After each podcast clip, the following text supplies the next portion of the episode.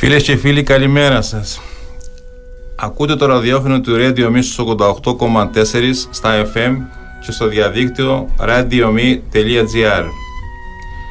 Στα μικρόφωνα ο Γιώργος και η Μαρία Καλογεράκη, στη ρύθμιση του ήχου και στη μουσική επιμέλεια η Ήβα Κουμαντάκη.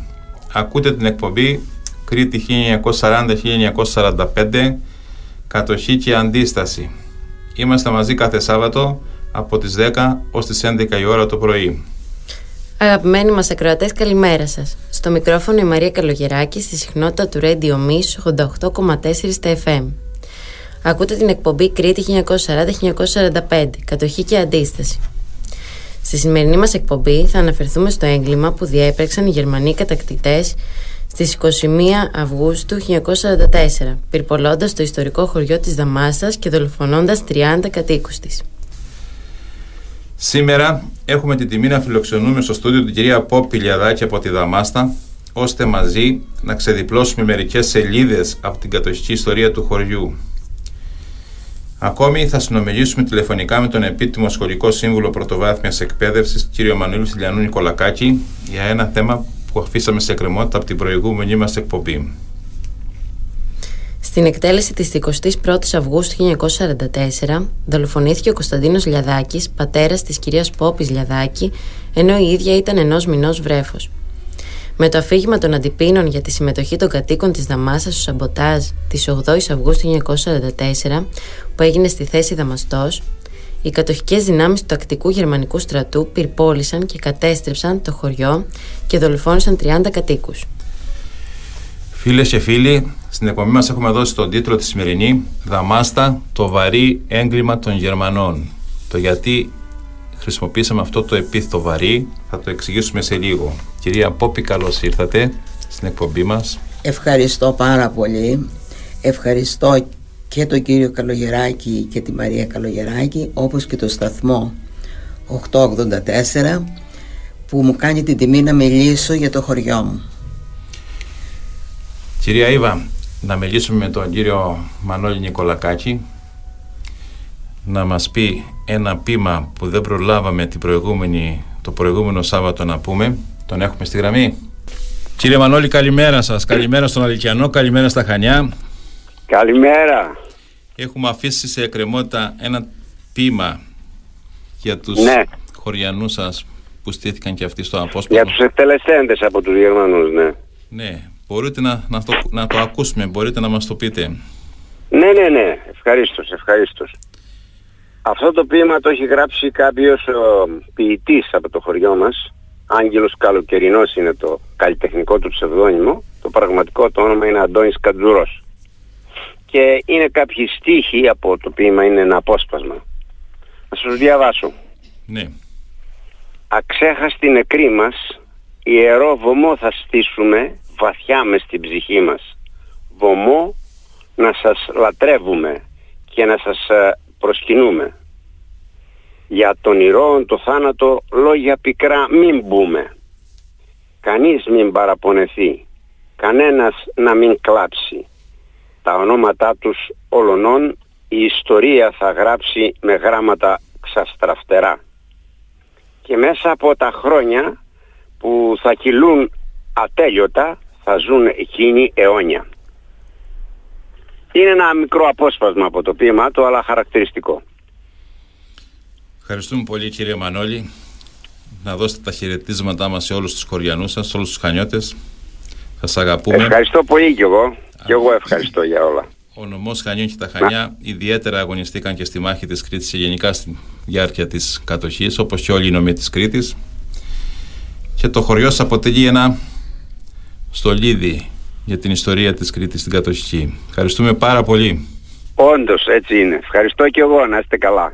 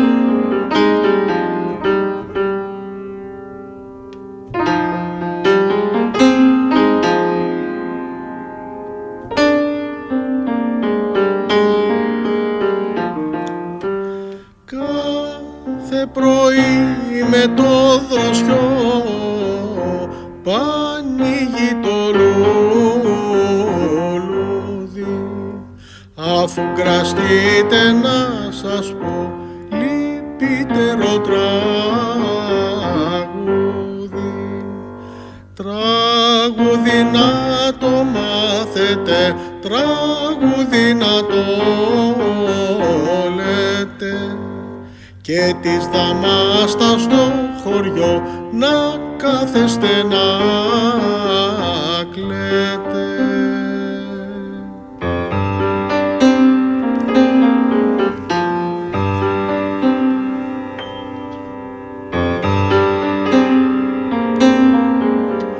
Χρόνια σαράντα τέσσερα και χίλια εννιά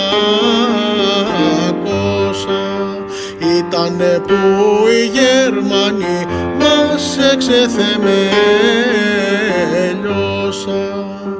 Δεύτερα μέρα ήτανε η μαυροαραχνιασμένοι που κάψαν τη Δαμάστα μας την πενταπλουμισμένη. Τους άντρες τους εβάλανε σε μια μεγάλη μάντρα κι αμέσως ξεδιαλέξανε τριάντα παλικάρια. Άμα στα όμορφο χωριό τίποτα δε σ' αφήσα, τις πέτρες και τα χώματα και εκείνα τα μαύριξα.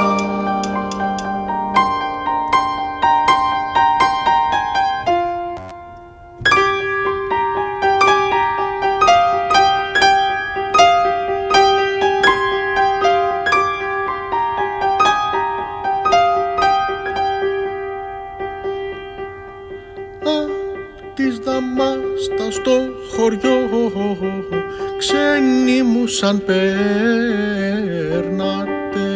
παρακαλώ το χώμα της μην το βαροπατάτε, γιατί είναι χώματα ιερά χίλιο βασανισμένα και με μαρτύρων αίματα περίσσια ποτίζουμε.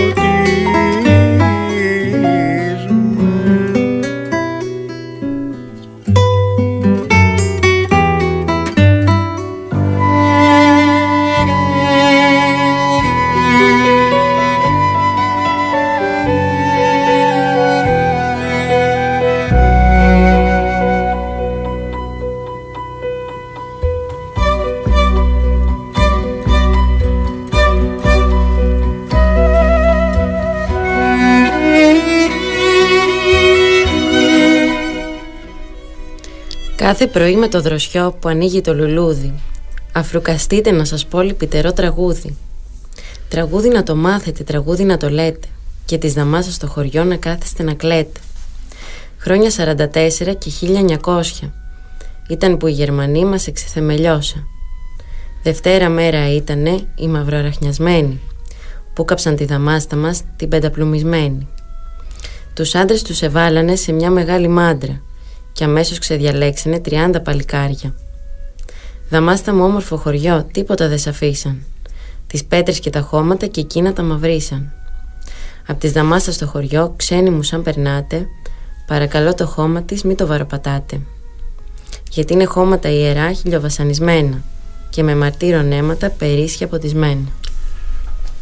Κυρία Πόπη, μάρτυρες οι τριάντα χωριανοί σας, μάρτυρες και αυτοί που μείνανε πίσω μετά την εκτέλεση, μάρτυρας και η μητέρα σας, μάρτυρας και εσείς, μάρτυρας και όλες τις μανάδες του χωριού, όλες οι γυναίκες οι οποίες, θέλω να μου πείτε για αυτό το ποίημα, μου είπατε ότι το γράψαν αυτό οι γυναίκες του χωριού σας μετά. Ε, τουλάχιστον έτσι έχει επικρατήσει, ότι δύο γυναίκες του χωριού έγραψαν αυτό το ποίημα. Το ποίημα βέβαια είναι αρκετά μεγάλο, επελέξαμε κάποιους στίχους για να δείξουμε την καταστροφή που υπέστη η Δαμάστα. Υπάρχει και εκείνη η φωτογραφία με τις γυναίκες που σκάβουν στα ερείπια να βρούνε τι, οτιδήποτε. Τίποτα δεν βρήκαν απολύτως. Τίποτα. Γιατί το χωριό λαιλατήθηκε πρώτα και μετά βάλανε δυναμίτες και το κατεδαφίσανε εκ θεμελίων. Και περιπολύθηκε. Ναι. Η συνηθισμένη τακτική των Γερμανών, του γερμανικού τακτικού στρατού και όχι των ες ες, όπως λένε οι σύγχρονοι. Όχι βέβαια. Κάποιοι σύγχρονοι Γερμανοί πανεπιστημιακοί. Τα εγκλήματα, είπαμε, τα έκαναν οι στρατιώτες Γερμανοί, ο τακτικός γερμανικός στρατός. Θα το λέμε εδώ να το κατανοήσουν και κάποιοι που δεν το γνωρίζουν. Όχι δεν το γνωρίζουν, που λένε ότι... Θέλουν να λένε ότι δεν το γνωρίζουν. Η Δαμάστα λοιπόν, το βαρύ έγκλημα των Γερμανών. Το ονομάσαμε βαρύ, κυρία Πόπη, διότι αυτό το επίθετο νομίζω ταιριάζει με αυτό το έγκλημα και τα εγκλήματα γενικά. Βαρύ, το βαρύ, το βάρος δηλαδή που έχουμε ακόμη και σήμερα μέσα μας. Δεν φεύγει αυτό το βάρος. Μας πλακώνει αυτή το γιατί μπορεί να σκοτώνουν τα παλικάρια ενός χωριού, γιατί. Να πούμε, να αναφερθούμε λίγο στα ονόματα των σκοτωμένων σαν ένα είδος μνημοσύνου, τα ονόματα. Να πούμε τα ονόματα και μετά θα σας ρωτήσω κάτι. Πολύ καλά. Τα τριάντα παλικάρια της Δαμάσας που στήθηκαν στο εκτελεστικό απόσπασμα στις είκοσι μία Αυγούστου χίλια εννιακόσια σαράντα τέσσερα ήταν Γεώργιος Κλίνης, Ανδρέας Κουγιουμτζάκης, Κωνσταντίνος Κουγιουμτζάκης, Γεώργιος Κουγιουμτζάκης, Εμμανουήλ Κουντούρης, Νικόλαος Κουντούρης, Ιωάννης Κρουσανιωτάκης, Ιωάννης Κρουσανιωτάκης, Ιωάννης Λιαδάκης, Κωνσταντίνος Λιαδάκης, Νικόλαος Μαυράκης, Εμμανουήλ Μαυράκης, Ματθαίος Μουντουφάρης, Γεώργιος Μουντουφάρης, Γεώργιος Μασούρης, Χαρίδημος Νικολουδάκης, Γεώργιος Νικολουδάκης, Αναστάσιος Παπαδάκης, Νικόλαος Περάκης, Ιωάννης Στρατηδάκης, Γεώργιος Στρατηδάκης, Ιωάννης Σαρής, Ευάγγελος Σαρής, Αριστόδημος Σαρής, Γεώργιος Σαρής, Γεώργιος Σαρής, Μιχαήλ Σαρής, Εμμανουήλ Τριγώνης, Ματθαίος Τριγώνης και Ιωάννης Τριγώνης. Σε αυτούς οφείλουμε να προσθέσουμε και την Ελένη Γεωργίου Σαρή, Μανουσολένη, που σκοτώθηκε στη Δαμάσα στις είκοσι έξι Αυγούστου χίλια εννιακόσια σαράντα τέσσερα. Είχε επιστρέψει κρυφά και αναζητούσε να βρει κάτι από τα χαλάσματα του σπιτιού της για τα δύο μικρά παιδιά της, το Μανώλιο οκτώ ετών και την Ασπασία τεσσάρων ετών. Δεν ήταν μόνο η Ελένη, ε, ήταν και ένας άνδρας ο οποίος σκοτώθηκε την ημέρα, μάλλον δύο άνθρωποι, ένας άνδρας και μια γυναίκα που σκοτωθήκανε την ημέρα του Σαν... σαμποτάζ, υποτίθεται. Θα το πούμε παρακάτω, κυρία Ποπευτό. Α, ωραία. Ήθελα να σας πω, κάθε ένας από αυτούς βέβαια είχε τη δική του προσωπική ιστορία και κάθε οικογένεια βίωσε τον πόνο και τη θλίψη. Ένας λοιπόν από αυτούς ήταν και ο Κωσταράνος. Τι σημαίνει Κωσταράνος? Εγώ εισπράττω ότι Κωσταράνος σημαίνει ένας γερός, δυνατός άντρας, ένα παλικάρι, έτσι.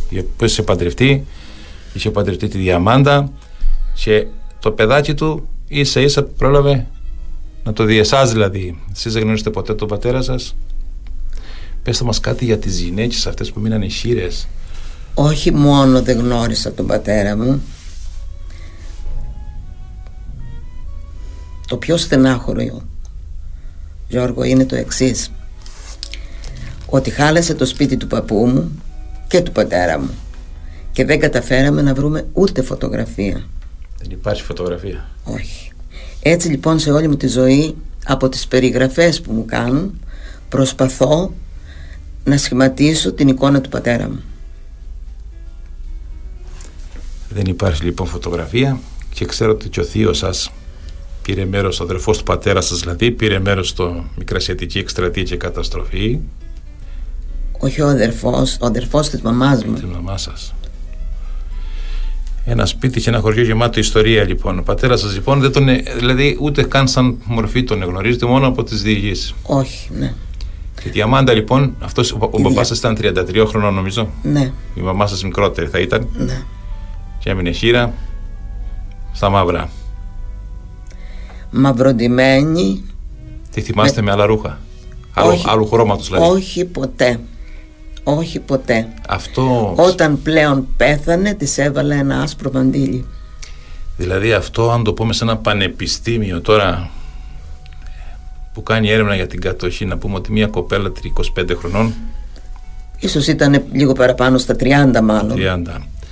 Έβαλε τα μαύρα ρούχα και δεν τα ξανάβγαλε ποτέ. Όλες οι γυναίκες, οι χήρες, αλλά και οι μανάδες μαυροφορέθηκαν με μαύρο τσεμπέρι, τις θυμάμαι όλες. Και όταν τύχαινε να πάω σε άλλο χωριό που οι γυναίκες δεν ήταν μαυροφορεμένες, μου έκανε εντύπωση. Γιατί είχα σχηματίσει την εντύπωση ότι όλες οι γυναίκες φοράνε, όλες οι γυναίκες φοράνε μαύρα. Τι λέτε. Ήταν λοιπόν τραγικές φιγούρες, τραγικές φιγούρες, όλες αυτές οι γυναίκες. Και έτσι σας μεγάλωσε. Έτσι με μεγάλωσε. Με το, όλες τους. Με το όραμα του πατέρα σας και με τις, την καταστροφή του χωριού της μέσα της. Γι' αυτό το λέμε βαρύ έγκλημα. Βαρύ. Βαρύ έγκλημα.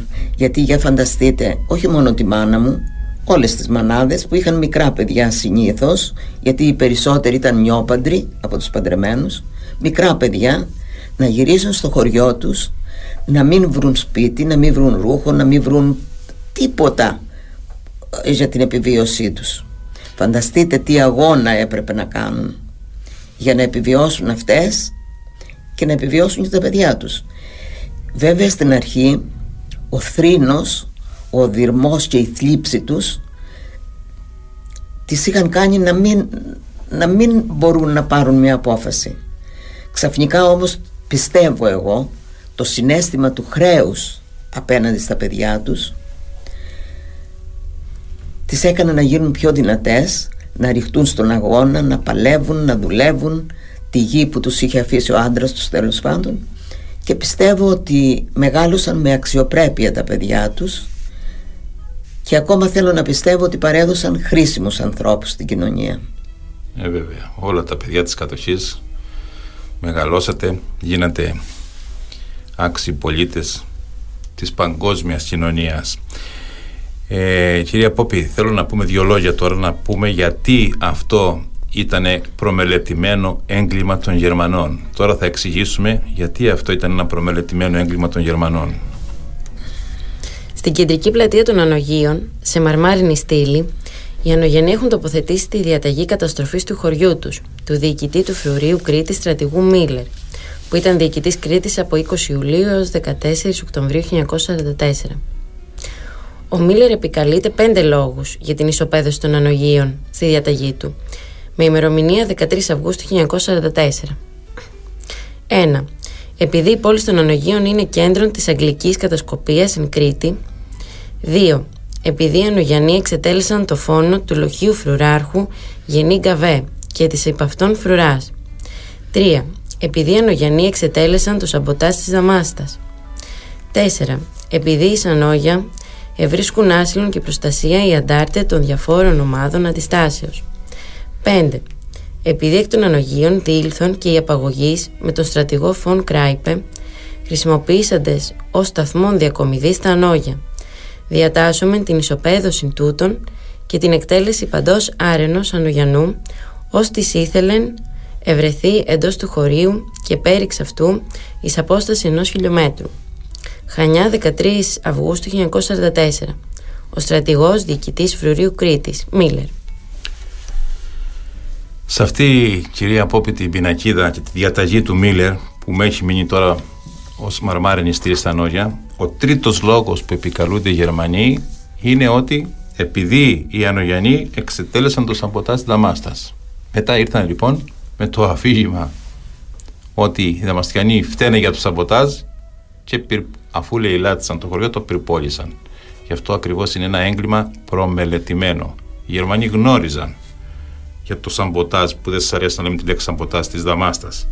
Έρχονται μετά στις εικοστή πρώτη Αυγούστου και στη θέση Κερατίδι εκτελούν τριάντα συγχωριανούς σας. Αυτό είναι το έγκλημα το βαρύ των Γερμανών και το προμελετημένο. Συμφωνείτε ότι είναι προμελετημένο? Εσείς οι Δαμαστιανοί πώς Ακούστε, το έχετε? Η Δαμάστα πριν την κατοχή ήταν το κεφαλοχώρι της περιοχής. Ήταν άφταρκες και σε προϊόντα αλλά και σε επαγγέλματα. Οι άντρες της Δαμάστας, όπως και όλη η Κρήτη, δεν έσκυψαν το κεφάλι στον ναζισμό και το φασισμό. Οργανώθηκαν στην εθνική αντίσταση και μάλιστα στο εθνικό απελευθερωτικό μέτωπο. Η αιτία λοιπόν της καταστροφής της Δαμάστας ήταν αυτή. Ναι, εμείς λέμε τώρα για το, το αφήγημα των αντιπίνων. Ήταν η αφορμή, ναι, η αφορμή έγινε, ναι, με το ας υποθέσουμε σαμποτάζ. Εγώ κάντε το αποκαλώ σαμποτάζ. Γιατί? Γιατί ο πόλεμος είχε κρυθεί. Τι νόημα είσαι λοιπόν? Αυτή η λέξη έχει μείνει σε αυτό το γεγονός. Δηλαδή την επικαλούνται όλοι, σε αυτή τη λέξη έχει μείνει. Ναι, έχει θα μείνει. Θα πούμε παρακάτω γι' αυτό όμως. Ναι, ναι, έχει μείνει, αλλά για μένα η, και από όσα έχω ψάξει τέλος πάντων, η αιτία της καταστροφής της Δαμάστας, γιατί ήταν γνωστός στους Γερμανούς ότι, ήτανε, ότι είχαν σχεδόν οργανωθεί όλοι οι άντρες στο ΕΑΜ. Ναι, ναι, να το αυτό, πούμε, δεν είναι αυτό. Και όταν ο κύριος Σανουδάκης ήρθε κάποτε στο χωριό, που τότε δεν ξέραμε και πολλά πράγματα, και αποκάλεσε τη Δαμάστα αιαμικό χωριό, κάποιοι χωριανοί μου θύμωσαν, παρεξήγησαν, αλλά αυτή ήταν η αλήθεια τελικά. Η αιτία λοιπόν της καταστροφής και του προμελετημένου ιδεχθούς εγκλήματος ήταν η οργάνωση που υπήρχε στη Δαμάστα. Χωριό. Ξέρουμε πολύ καλά ότι εκείνα τα χρόνια συνεργαζόταν Άγγλοι, Γερμανοί, να μην πω και δεξιοί, με την επιθυμία να κρατήσουν έστω την Κρήτη υπό την επιρροή τους. Οι Εγγλέζοι έκαναν όργια, αντάμα με τους Γερμανούς. Όμως λοιπόν επικαλείται ότι ήθελε να, σε αντιπερισπασμό, να σωθούν τα Ανώγεια, για το λόγο ότι είχε προηγηθεί η εκτέλεση του Ολενχάουερ, του Σύφη, ναι, του λεγόμενου Σύφη. Θα πούμε γι' αυτό σε λίγο, κύριε Ποπέδη. Όμως, όμως ούτε εντολή από τη Μέση Ανατολή είχε.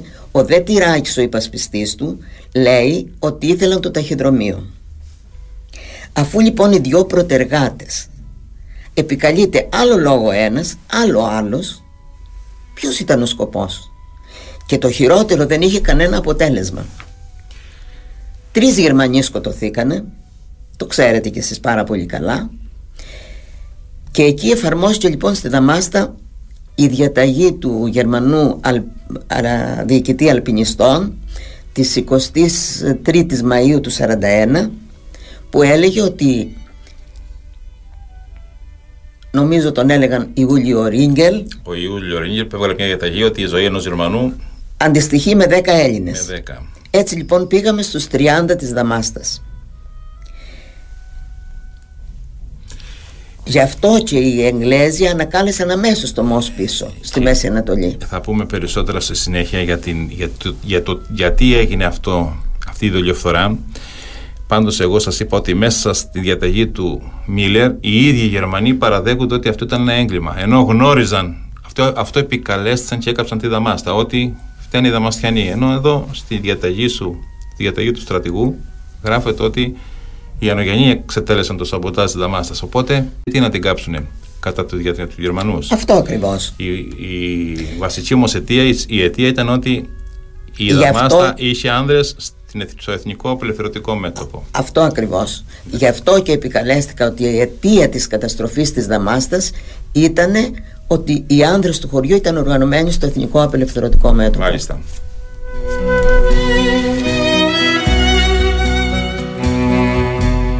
Radio Me ογδόντα οκτώ κόμμα τέσσερα.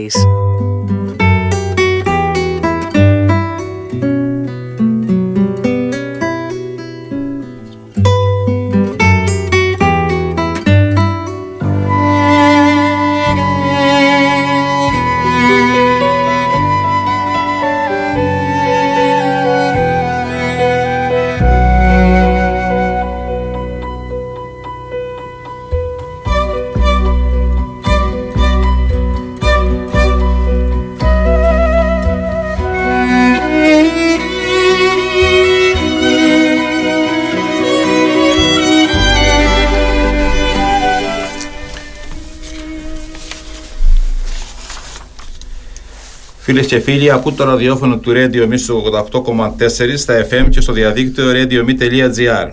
Στα μικρόφωνα ο Γιώργος και η Μαρία Καλογεράκη, στη ρύθμιση του ήχου και στη μουσική επιμέλεια η Ήβα Κουμαντάκη. Ακούτε την εκπομπή Κρήτη χίλια εννιακόσια σαράντα με χίλια εννιακόσια σαράντα πέντε, κατοχή και αντίσταση. Είμαστε μαζί κάθε Σάββατο από τις δέκα ως έντεκα η ώρα το πρωί. Ο σημερινός τίτλος της εκπομπής είναι «Δαμάστα, το βαρύ έγκλημα των Γερμανών» και στην παρέα μας έχουμε την κυρία Πόπη Λιαδάκη. Αγαπημένοι μας ακροατές, καλημέρα σας. Στο μικρόφωνο η Μαρία Καλογεράκη, στη συχνότητα του Radio Miss ογδόντα οκτώ κόμμα τέσσερα στα εφ εμ. Ακούτε την εκπομπή Κρήτη χίλια εννιακόσια σαράντα με χίλια εννιακόσια σαράντα πέντε, κατοχή και αντίσταση. Στη σημερινή μας εκπομπή θα αναφερθούμε στο έγκλημα που διέπραξαν οι Γερμανοί κατακτητές στις είκοσι μία Αυγούστου χίλια εννιακόσια σαράντα τέσσερα, πυρπολώντας το ιστορικό χωριό της Δαμάστας και δολοφονώντας τριάντα κατοίκους της. Κυρία Πόπη, υπάρχει ένα τραγούδι που λέει ο Νίκος Σιλούρης που έχει τίτλο «Ήταν ο τόπος μου». Βλέπετε, εγώ θέλω να σταθούμε λίγο στο «Ήταν», το ρήμα «Ήταν». Και εσάς ήταν ο τόπος σας, αλλά τον ξανακάνετε πάλι, τον ξαναχτίσατε, τον ξανασηκώσατε πάλι και το, το ξανακάνατε χωριό, τη Δαμάστα.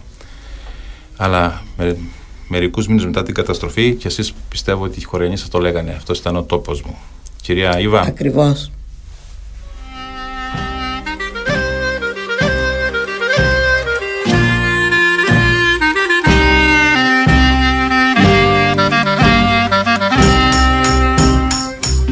Ήταν ο τόπος μου βράχος και χώματα, ήλιος και μαύρο κρασί, όργωνα θεριζα και με τον όμηρο σε τραγουδούσα, λαέ μου. Πάνω στα κύματα νύχτες ολόκληρες σε ονειρεύτηκα.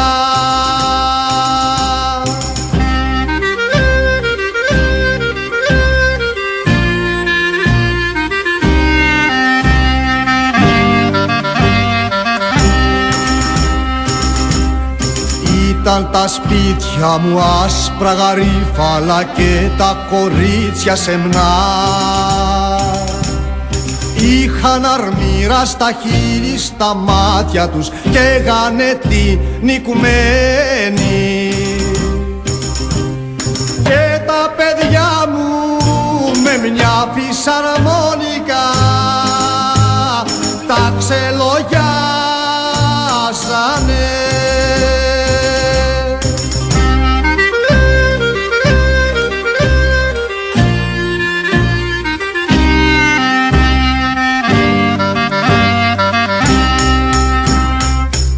Ήταν ο τόπος μου σαν το χαμόγελο, όνειρο καθημερινό. Κάποιος τον πούλησε, κάποιος τον ρήμαξε σαν δανεισμένη πραμάτια. Τώρα τα γόρια μου παίζουν το θάνατο στα χαρακόμματα.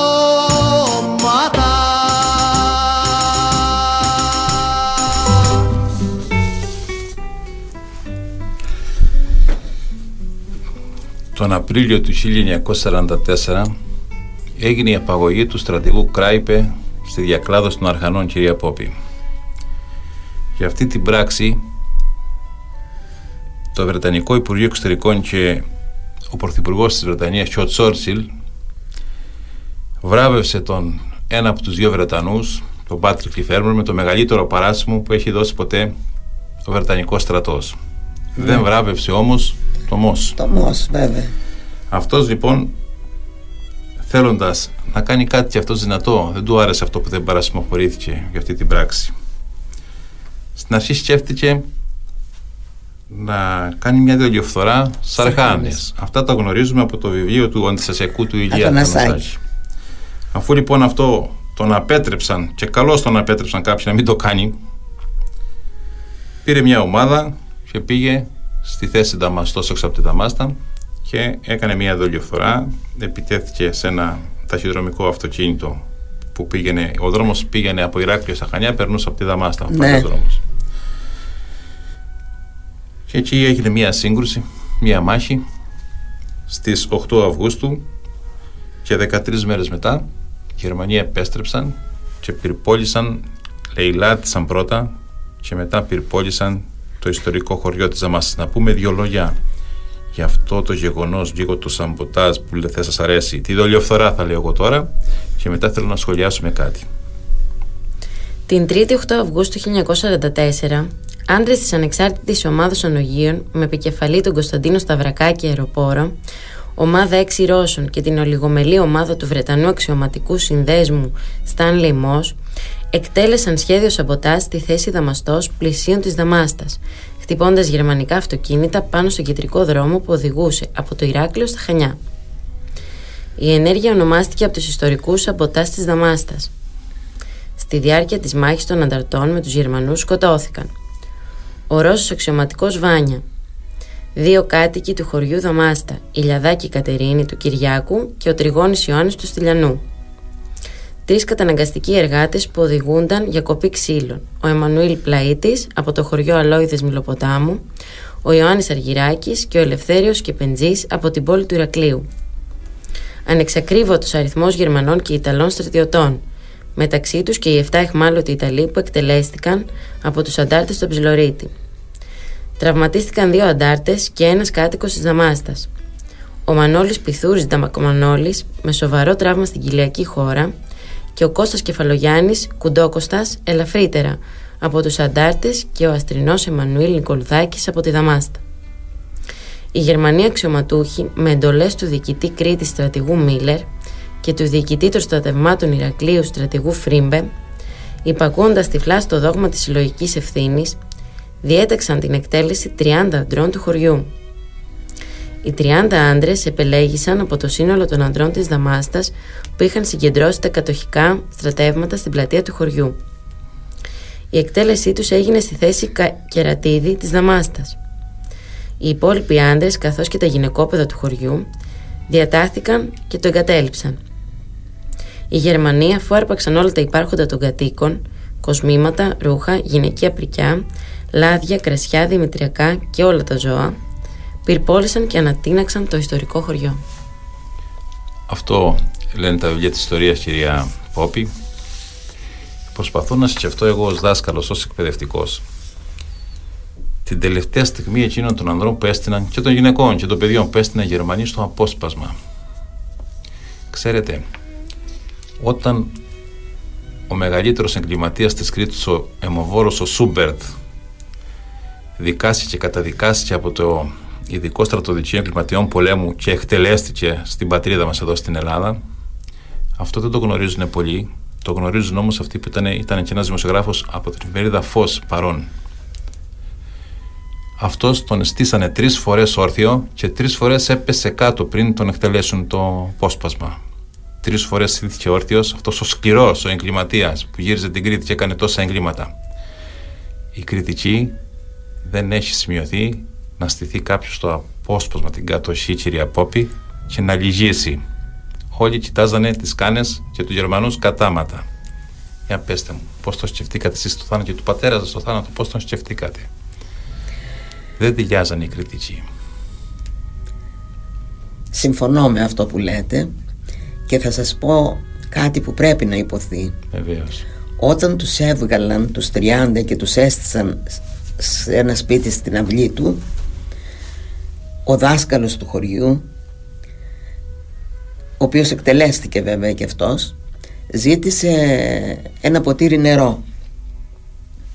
Το πήρε, ήπιε μια γουλιά, το έδινε μετά σε ένα-ένα στους υπόλοιπους είκοσι εννιά και τους λέει, παιδιά, να είστε περήφανοι, πάμε για την πατρίδα. Δεν λυγίζανε λοιπόν, κανείς δεν λύγησε. Δεν λύγησε, κανείς. Ήταν, δεν λύγησε. Αυτό που λέει το, το τσιμενάκι που διαβάσαμε, συμφωνείτε ότι ήταν, επιλέξαν αυτούς τους τριάντα από το σύνολο των, των πιασμένων εκεί που βρέθηκαν στο χωριό, στην κύκλωση.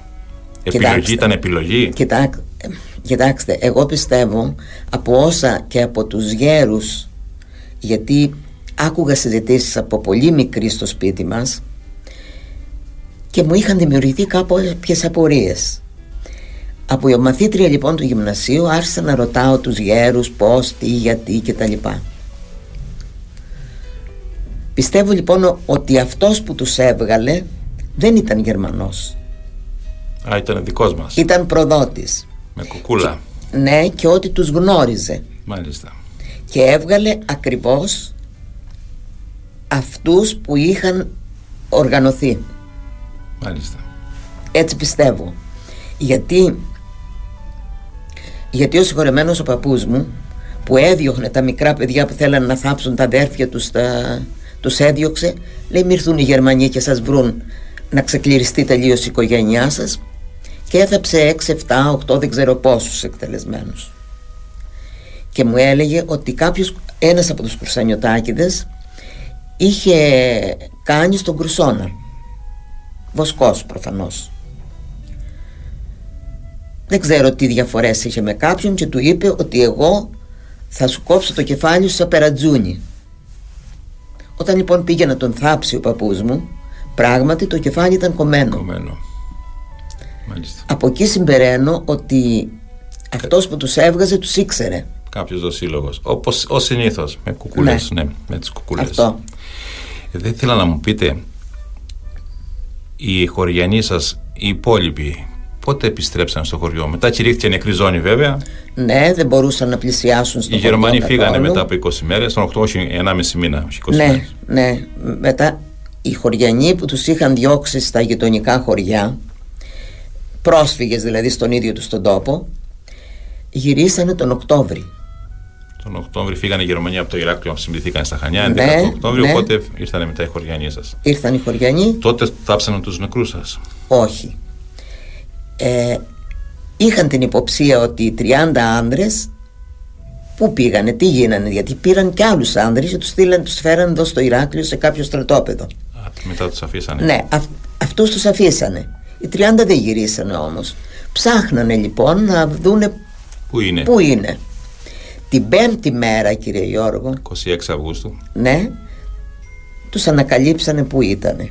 Μάλιστα. Η σύψη, όπως ξε... καταλαβαίνετε, είχε ξεκινήσει. Καλοκαίρι, ναι. Καλοκαίρι. Εργαλεία δεν είχαν αφήσει για να σκάψουν. Και πού να σκάψουν το αυγουστιάτικο χώμα. Και αναγκαζότανε να τους σκεπάζουν με στη ακάσια. Θέση, στη θέση Κερατίδι τώρα λέμε. Στη θέση Κερατίδι. Εκεί που είναι σήμερα το μνήμα. Εκεί που είναι σήμερα. Τους σκεπάζανε λοιπόν με ακάθια και πέτρες για να σώσουν ό,τι είχε απομείνει από τα άγρια ζώα. Όταν γυρίσανε λοιπόν, δεν αναγνωρίζανε καν πού ήταν το σπίτι τους. Μόνο από κάποια δέντρα, από κάποιες κλιματαριές εντοπίζει ο καθένας το σπίτι του. Είχαν μείνει μερικά σπίτια τα οποία έγιναν καταβλισμοί μετά. Δηλαδή φιλοξενούσαν συγγενικές οικογένειες, το σχολείο δεν είχε ερειπωθεί παντελώς και φιλοξενούσε εκεί τέσσερις πέντε οικογένειες, σε κάθε γωνιά μια οικογένεια. Ήταν πολύ δύσκολα χρόνια, πολύ δύσκολα, γιατί δεν είχαν αφήσει τίποτα απολύτως στο χωριό για την επιβίωση των κατοίκων. Και ακολουθούσε και ο χειμώνας. Ακολουθούσε ο χειμώνας, έπρεπε να δούνε πώς θα στεγαστούν, τι θα κάνουν. Για μένα οι άνθρωποι αυτοί που μείνανε πίσω ήταν ήρωες. Εκτελεστήκανε τέσσερις φορές, πέντε φορές ακόμη. Αυτό ακριβώς. Ναι, ψυχολογικά ναι. εννοώ. Ψυχολογικά, ναι. Να μεγαλώσουν τα παιδιά, να στήσουν το χωριό. Μα είναι βαρύ, βαρύ, είναι πολύ βαρύ. Αυτό, γι' αυτό επιλέξαμε το επίθετο βαρύ, ένα βαρύ έγκλημα. Χάνεις το σπίτι σου, χάνεις το δικό σου, χάνεις, χάνεις το βιό σου, χάνεις τα πάντα, χάνεις, χάνεις τον άνθρωπό σου. Χάνεις τις προσωρινά τις ελπίδες σου. Και οι Δαμαστιανοί, οι Δαμαστιανοί φάνηκαν άξιοι άνθρωποι. Γιατί κατάφεραν να ξαναστήσουν το, το χωριό, χωριό τους, να το αναστήσουν. Ε, Ήταν ένα πλούσιο χωριό, είχε μεγάλη παραγωγή σε σταφίδες, σε λάδια, σε κυπευτικά, τα πάντα. Με πολύ αγώνα όμως. Αγώνα. Με πολύ αγώνα. Και, όλα αυτά και για... πολύ θλίψη. Για... Και όλα αυτά γιατί αρνήθηκαν να ψήψουν το κεφάλι στον αυτό. Γερμανό βάρβαρο κατακτητή. κατακτητή. Αρνήθηκαν. Αρνήθηκαν λοιπόν. Να ακούσουμε το σχετικό τραγούδι που λέει «Αρνούμε». Μετά από...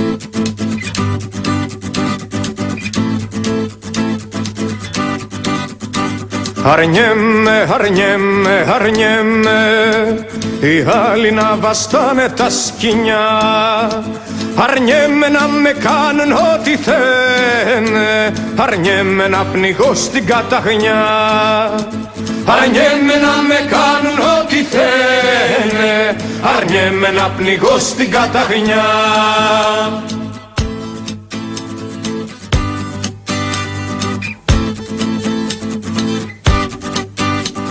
Αρνιέμαι, αρνιέμαι, αρνιέμαι, να είσαι εσύ και να μην είμαι εγώ, που τη δική μου μοίρα διαφετεύεις με τη δική μου γη και το νερό, που τη δική μου μοίρα διαφετεύεις με τη δική μου γη και το νερό.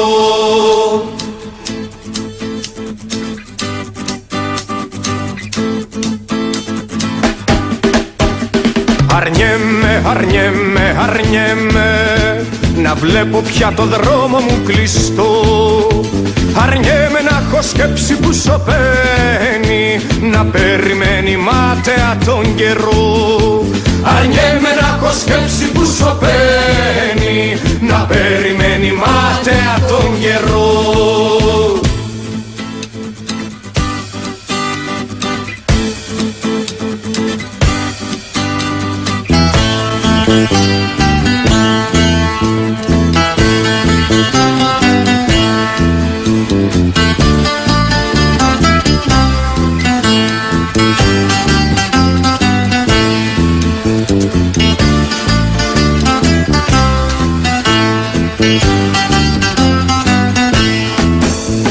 Αρνιέμαι, αρνιέμαι, αρνιέμαι, οι άλλοι να βαστάνε τα σκοινιά. Αρνιέμαι να με κάνουν ό,τι θένε, αρνιέμαι να πνιγώ στην καταχνιά. Αρνιέμαι να με κάνουν ό,τι θένε, αρνιέμαι να πνιγώ στην καταχνιά.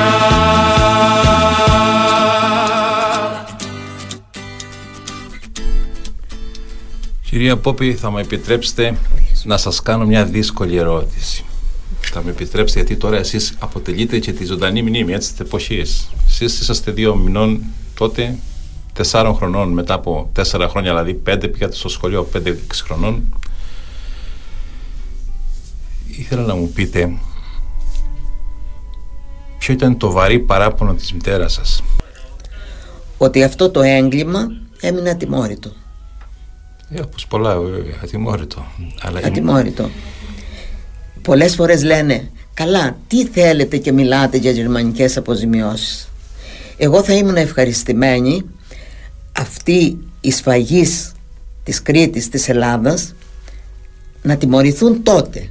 Αφού όμως δεν έγινε αυτό, και όχι μόνο δεν έγινε, αλλά ψηφίσαμε και νόμο να μην διώκονται.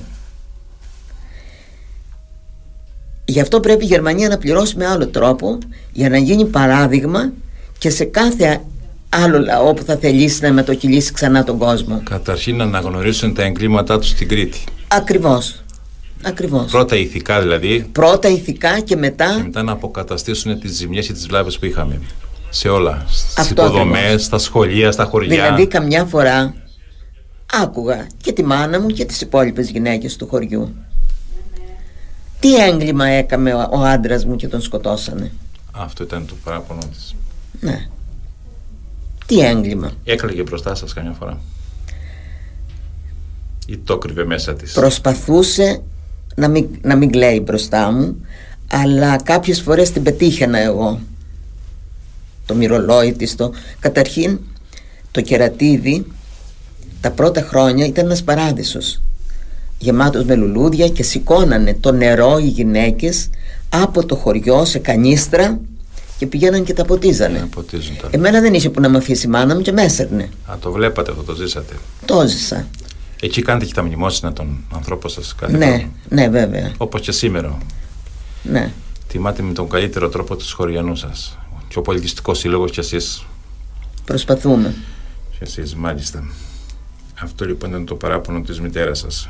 Το χωρίς λόγο, δηλαδή το έγκλημα. Ναι. Δολοφονία. Αυτό. Εγώ δεν λέω εκτέλεση, λέω δολοφονίες. Δεν ήταν αυτές οι εκτελέσεις. Ήταν δολοφονίες. Δολοφονίες ήταν. Με το, με το μέτωπο ψηλά. Λοιπόν, κυρία Πόπη, την κατοχή έκλεισαν οι εφημερίδες στην Κρήτη, στο Ηράκλειο, μετά που ήρθαν οι Γερμανοί και καταλάβανε την Κρήτη, και παρέμεινε μία εφημερίδα, Κήρυκας. Ο κρητικός Κήρυκας, ο οποίος η πρώτο, το πρώτο του τεύχος, η πρώτη εφημερίδα, το, το πρώτο φύλλο, εκδόθηκε στις δεκαοκτώ Αυγούστου χίλια εννιακόσια σαράντα ένα, τη Δευτέρα δεκαοκτώ Αυγούστου. Το τελευταίο εκδόθηκε τέσσερις μέρες πριν εγκαταλείψουν το Ηράκλειο, επτά Οκτωβρίου χίλια εννιακόσια σαράντα τέσσερα. Οι Γερμανοί εγκατέλειψαν το Ηράκλειο στις έντεκα Οκτωβρίου, τέσσερις μέρες νωρίτερα έκλεισαν την εφημερίδα, έφυγαν οι συνεργάτες και αυτή η εφημερίδα ήταν η προπαγανδιστική και φιλογερμανική εφημερίδα της Κρήτης. Θα ήθελα να ακούσετε κάτι από ένα φίλο της την Παρασκευή εικοστή πέμπτη Αυγούστου χίλια εννιακόσια σαράντα τέσσερα, δηλαδή τέσσερις μέρες μετά την εκτέλεση του χωριανού σας, που έχει και ένα τίτλο αυτό το άρθρο στην εφημερίδα: «Σκληρός ο βαρισήμαντος λόγος του αξιωτήμου διοικητού της μεραρχίας στρατηγού Φρίμπε». Ο στρατηγός Φρίμπε ήταν ο διοικητής των γερμανικών δυνάμεων του νομού Ηρακλείου και ο μεγάλος διοικητής όλης Κρήτης ήταν ο Μίλερ. Μίλερ. Θα δούμε τι γράφει η εφημερίδα τέσσερις μέρες μετά την εκτέλεση και την πυρπόληση του χωριού σας. Επιβουλότατα αυτά τα κακουργήματα συνέχισαν οι κομμουνιστές, υπονομεύοντες και τας διαφόρους οδούς της συγκοινωνίας, και τούτο το κύμα της δημοκρατίας έφτασεν εις την άνανδρον επίθεση εναντίον γερμανικών αυτοκινήτων εις την μεγαλύτερη οδόν συγκοινωνίας Ηρακλείου Ρεθύμνου, ελεπτομέρεια της οποίας δεν σας είναι άγνωστη. Τη νύχτα προ, την, προ της επιθέσεως γερμανικών υπηρεσιακών αυτοκινήτων, οι κάτοικοι της Δαμάστας εφιλοξένησαν και υποδέχθησαν εις το σπίτι των δύο Άγγλους αξιωματικούς και μίαν κομμουνιστική συμμορία. Δια την επίθεση αυτήν ο πληθυσμός από ένα βουνό κοντά στο χωριό αντελήφθη και πληροφόρησε με σημεία. Του φεκισμοί έλαβαν χώρα, το χωρίον κατεδαφίστη. Ο αρθογράφος δηλαδή της εφημερίδας, ο γερμανόφιλος, με τρεις λέξεις λέει το χωρίον κατεδαφίστη, και ότι φιλοξενήσατε και μια κομμουνιστική συμμορία. Μάλιστα. Ε, το αφήγημα των Γερμανών όλη τη διάρκεια της κατοχής, ότι ήρθαν για να σώσουν τον κόσμο από τον κομμουνιστό, τον πολσεβικισμό λέγανε αυτοί, τον πολσεβικισμό και τον κομμουνισμό. Να λοιπόν γιατί ήταν το έγκλημα αυτό προμελετημένο και ήταν και βαρύ έγκλημα, κυρία Πόπη. Αυτά δηλαδή όλα που είπατε στην αρχή, τα λέει και ο αρθογράφος της εφημερίδας Κρητικός Κήρυξ. Τώρα την έχουμε αυτή την εφημερίδα, το λέω για τους ακροατές μας, ένα φύλλο, όλη η σειρά του της εφημερίδας, δηλαδή όλα τα φύλλα, όλα τα τεύχη, φυλάσσονται στη Βικελαία Δημοτική Βιβλιοθήκη της πόλης μας του Ηρακλείου, μια πολύ σπουδαία βιβλιοθήκη με ένα πολύ σπουδαίο ιστορικό υλικό, κυρία Πόπη. Αν θέλει κανείς να δει την εφημερίδα αυτή, υπάρχει και μπορεί να την αναγνώσει στο αναγνωστήριο της βιβλιοθήκης. Έτσι λοιπόν φτάσαμε στο έγκλημα των χωριανών σας και στην αναγέννηση του χωριού σας. Εγώ θέλω να σας συγχαρώ, δηλαδή ιδιαιτέρως εσάς που ξέρω ότι πρωτοπορείτε και είστε πάντα στις δράσεις του συλλόγου σας, γιατί αφιερώνετε το καλοκαίρι αρκετές ημέρες να τιμήσετε τους νεκρούς, αλλά όχι τους νεκρούς σας μόνο, να τιμήσετε την ιστορία του χωριού σας και της Κρήτης γενικότερα. Έχω έρθει πολλές φορές στο χωριό σας το καλοκαίρι, τον Αύγουστο. Ναι, και, και γι' αυτό σας ευχαριστούμε πάρα πολύ. Και οι εκδηλώσεις σας όλες. Δεν ξέρω τώρα αν αυτά τα πράγματα κατά... Είσαστε δασκάλα και εσείς στη ζωή, τώρα είστε συνταξιούχος. Ναι, ναι. Αυτά δεν έπρεπε να τα διδάσκουμε στα σχολεία της Κρήτης, την κατοχική ιστορία της Κρήτης? Γιατί άραγε δεν διδάσκεται? Αυτό το γιατί με τυραννούσε όλα τα χρόνια που υπηρετούσα στα σχολεία, αλλά εγώ προσωπικά, επειδή είχα βιώσει, δεν τα έζησα, αλλά τα είχα βιώσει σαν να τα είχα ζήσει. Πάντα κάτι ανέφερα γύρω από αυτά. Ε, βέβαια, πάντα κάτι αναφέρομαι. Λέμε τώρα να διδάσκουμε με, συστημα... με το συστηματικά. Κάτι από την ιστορία της Κρήτης ή της κατοχής ή της Επανάστασης του είκοσι ένα ή της Μικρασιατικής. Δηλαδή τόσοι χιλιάδες Κρήτες νεκροί και θύματα για την ελευθερία. Δεν ξέρω γιατί, αλλά η Κρήτη αγνοείται, έτσι νομίζω εγώ. Τα βιβλία της ιστορίας. Στα βιβλία της ιστορίας. Τρίτη γυμνασίου, τρίτη λυκείου και έκτη δημοτικού διδάσκεται η νεότερη ελληνική ιστορία στα σχολεία μας. Η ελευθερία δηλαδή με τους Δαμασιανούς, κυρία Ήβα, είναι συνδεδεμένη. Η ελευθερία με τη Δαμάστα. Και όχι μόνο τη Δαμάστα, αλλά επειδή μιλούμε για τη Δαμάστα σήμερα, κυρία Πόπη, σας ευχαριστούμε πολύ που ήρθατε. Σας ευχαριστούμε, κυρία Πόπη. Και εγώ σας ευχαριστώ που Α. μου δώσατε την ευκαιρία να μιλήσω για το χωριό μου. Ευχαριστώ. Και θα αφιερώσουμε το τελευταίο τραγούδι σε όλους τους Διαμαστιανούς, του Νταλάρα, που λέει «Οι ελεύθεροι και ωραίοι».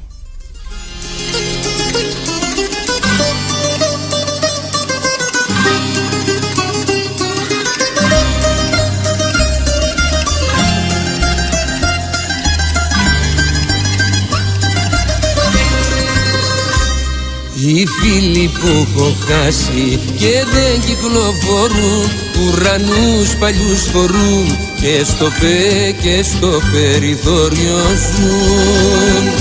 Πληρώσαν τα όνειρά τους και πάντα με τρίτης, τους πληρώσαμε κι εμείς για να μην, για να μείνουν αφανείς. Οι ελεύθεροι, οι ελεύθεροι κι ωραίοι, ζουν σε, ζουν σε κάποιες φυλακές, μες στα τείχη που έχει χτίσει ο καθένας για να ζήσει τις μεγάλες τους στιγμές. Οι ελεύθεροι, ελεύθεροι και ωραίοι, ζουν σε, ζουν σε κάποιες φυλακές.